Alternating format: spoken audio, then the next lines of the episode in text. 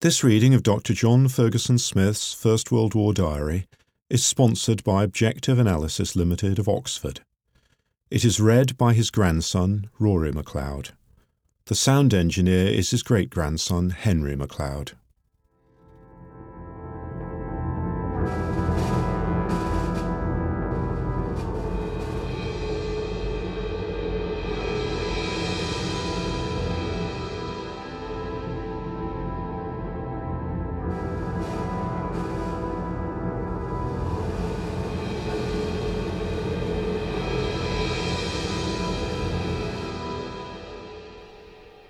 Part 5 December 14th, 1914.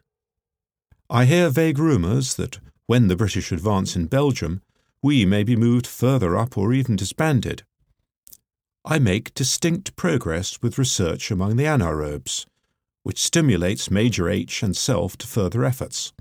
I discover that Paris knows W. L. Scott, Archie Wilson, and other members of my year. Funny that we should not have discovered this for so long. December 15th. I hear further vague rumours of an impending advance. I am doubtful as to their credibility. Major Rogers, the lab attendant, is going tomorrow to London, so I will write a letter for him to take to Browning, asking for various things. I hear that no leave is being granted, so Rogers may consider himself lucky to be sent over on business. December 16th. The weather is dry but colder. The Major and self institute the practice of taking, from déjeuner to 3 p.m. daily, as exercise time. Paris has a letter from Richards, who is back in his field ambulance and enjoying life, but not finding much to do. There are rumours tonight of the bombardment of Scarborough by the Germans. December 17th. I hear full news of the bombardment of the English coast. It is very sickening that they should be able to do a thing of the sort and get off scot free. One Alcock, a pathologist from the Pasteur Institute in Paris, turns up with news that he has been sent to 14 stationary. He is only a temporary lieutenant, but says he expects promotion. He seems very certain of everything, and does not seem to like Browning. I expect that the latter, on some occasion, tried to interrupt the steady flow of talk which Alcock regards as his prerogative. December 18th. Major H and self discuss the bearing of Alcock's arrival on our future.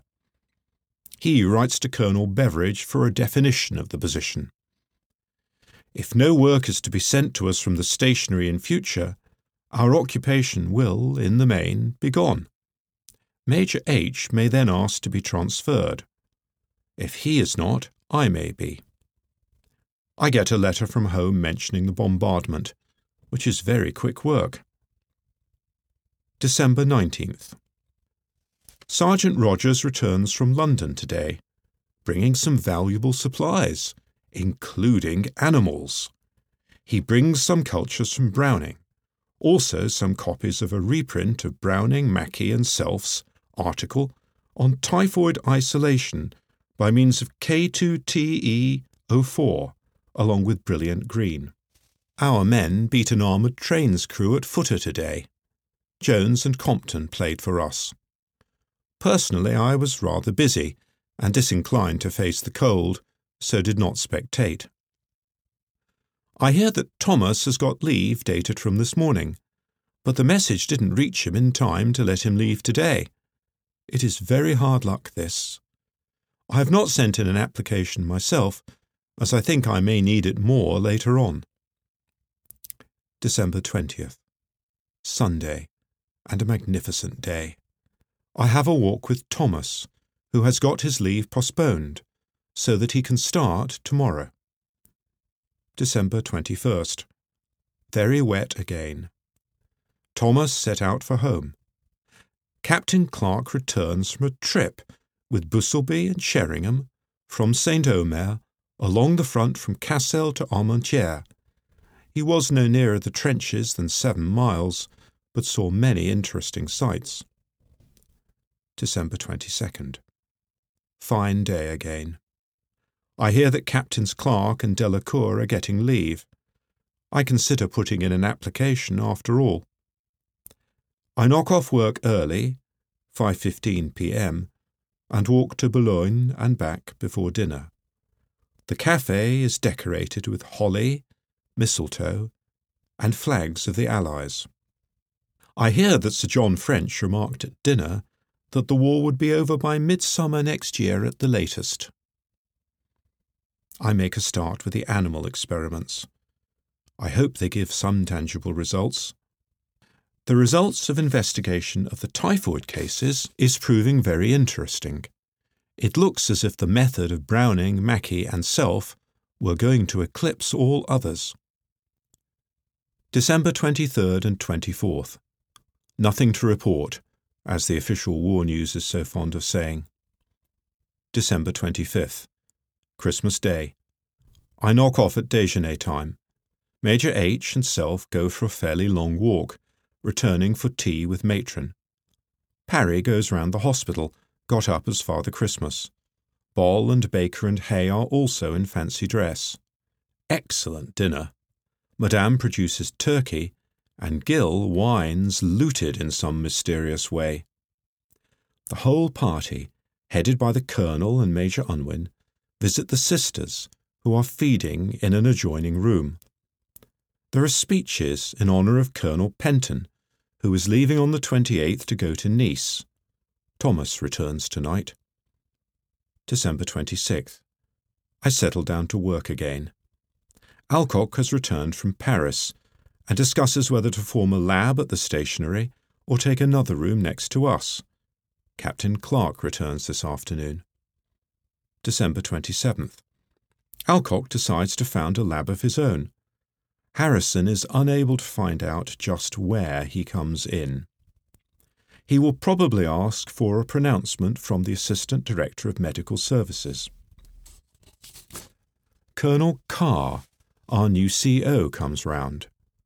I defer judgment. I'm very sorry to lose Colonel Penton, who is one of the best. December 28th. Major Harrison has been experimenting on the treatment of cases with anaerobic infection by means of lactic acid. The results are apparently very good, one case regarded as hopeless being distinctly better off, and another very bad one also much improved. I hope it proves a success, as it may mean a lot to the Major, who deserves any luck he may get. There is a concert in the casino this afternoon, given by Seymour Hicks, Ben Davis, Ellaline Terriss, and others. It was a very good show and much appreciated by the patients and others. Flowers were In a little scented bower, neath the perfume of the flower, a maiden sat with one she loved the best. As they sang the songs of love from the arbor up above, came a beam that lit upon the vine as it sipped the honeydew. They both promised to be true. Then he whispered to her words she thought divine. You are my honey, honeysuckle. I am the bee. I'd like to sip the honey sweet from those red lips you see. I love you dearly, dearly, and I want you to love me. You are my honey, honeysuckle. December 29th. The lactic acid treatment still shows great promise.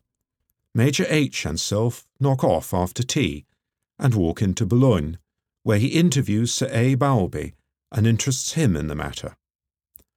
On our return, I learn with great regret that the Major is being sent to take command of the venereal hospital at Havre. Major H, while pleased at the recognition of the fact that he is the man in the Corps for the job, is very sorry to leave the laboratory, which he has collected with such trouble.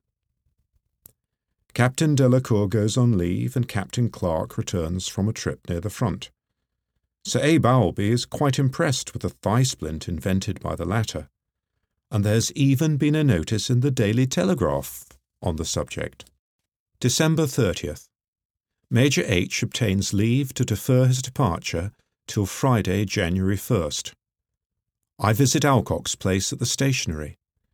It is a nice warm room, but not up to ours. I wonder whether Tytler will stick to me or go with Alcock. The latter was very anxious to have him, but Tytler seems to prefer to remain where he is. December the 31st. New Year's Eve. I have mince pies and plum pudding, which had been sent from home. We have a pleasant little dinner party, which increases one's regret at its impending break-up. I see the new year in very quietly. January the 1st, 1915. There is a meeting of officers today to decide about the mess. The hotel and adjoining house are to be rented. A committee is formed, with Major Unwin as mess president. I think the idea is good in the main, but I anticipate small troubles. I hear that the Red Cross men are to depart soon. I hope this isn't true, as the departure of Gill would be a crowning misfortune. I feel positively bereaved and wander about the lab in a lost manner. I regard my association with him as a distinct event in my education. I think that Tytler may be inclined to collaborate in the anaerobe work. There was torrential rain tonight, January the 2nd to January the 5th. Nothing of moment to record. The arrangements for the mess are proceeding. We expect to enter by January 11th. January the 6th. Today I apply for a captaincy in view of being the pathologist to other hospitals, as well as to number 14 general the Colonel promises his support. Colonel Sir Bertram Dawson suggested that I should, so he may also help. If the War Office refuses to recognise me as a specialist, it may be much easier to get up to the front some day. Colonel Carr has been promoted to full colonel, though this has not yet been made public. This probably means that he will leave us. Major Blake Knox, whom Harrison is relieving, arrives today. I walk into Boulogne. The waves were breaking over the road at one point. January the 7th. The work is still very slack. The mess project is nearing its consummation. I expect we will enter on Monday. I hear that a hundred thousand men have been sent up to the front during the past fortnight. They are possibly only gathering for an advance in the spring, but there may be some more immediate move in prospect. January the 8th.